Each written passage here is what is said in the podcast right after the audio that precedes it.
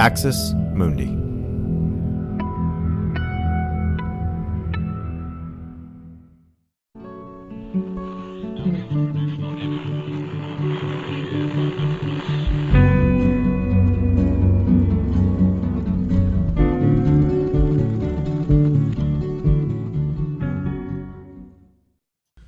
Welcome to a very kind of different uh, episode of Straight White American Jesus. My name is Brad Onishi, and uh, this is not a normal episode of our, our show. I uh, wanted to share uh, a kind of um, an audio essay that uh, uh, I've kind of formulated just in the wake of the, the death of Kobe Bryant.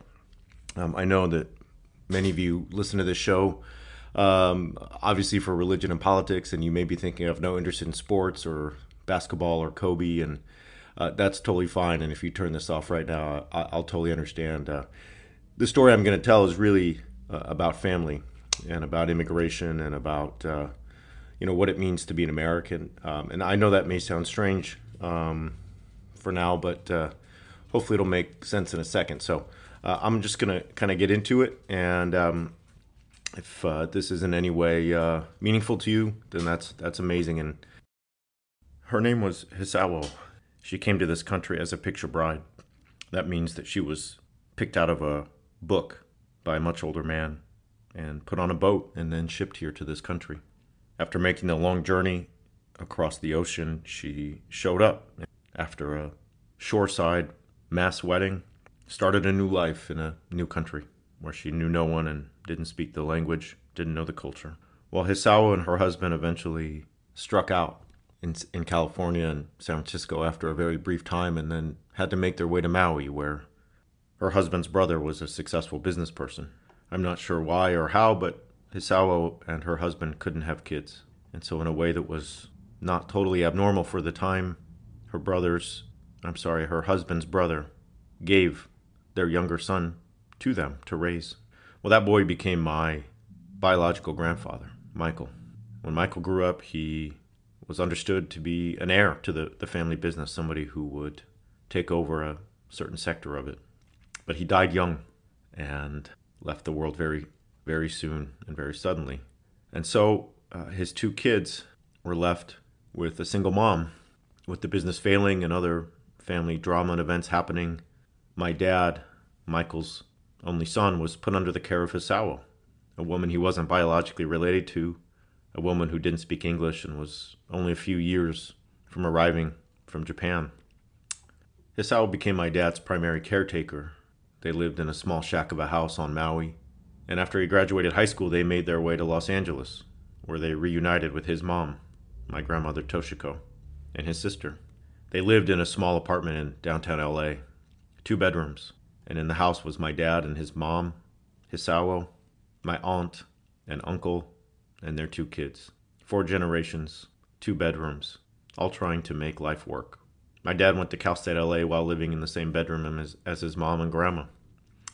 Hisawo didn't speak English, and though there were many Japanese folks in LA, it was different than Maui.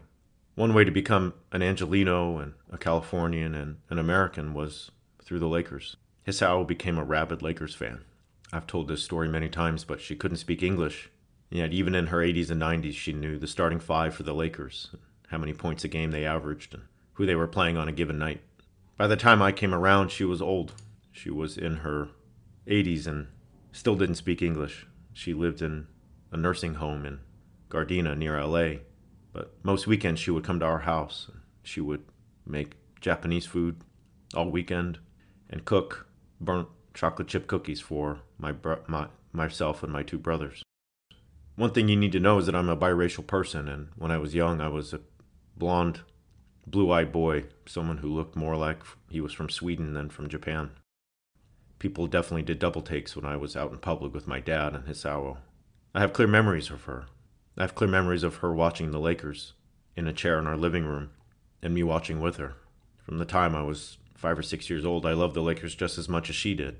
It's one of those strange phenomena in life to have such intimate memories of someone who you knew only when you were young and who never spoke your language.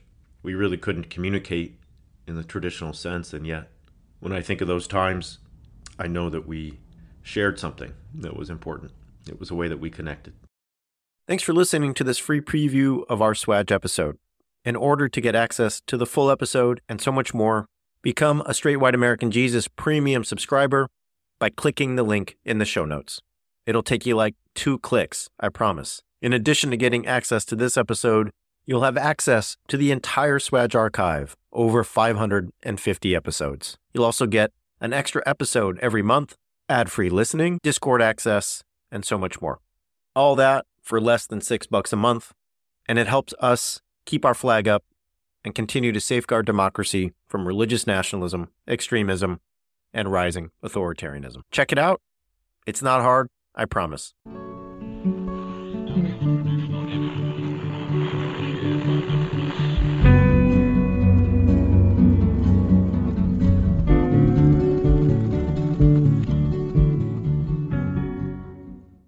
Thanks for listening today, y'all. As a reminder, you can help us keep doing this pro democracy work by becoming a paid subscriber. Get ad free listening, access to the 500 episode archive, a premium episode, and more. Go sign up now. It only takes a few clicks. www.axismundi.supercast.com. The link is in the show notes.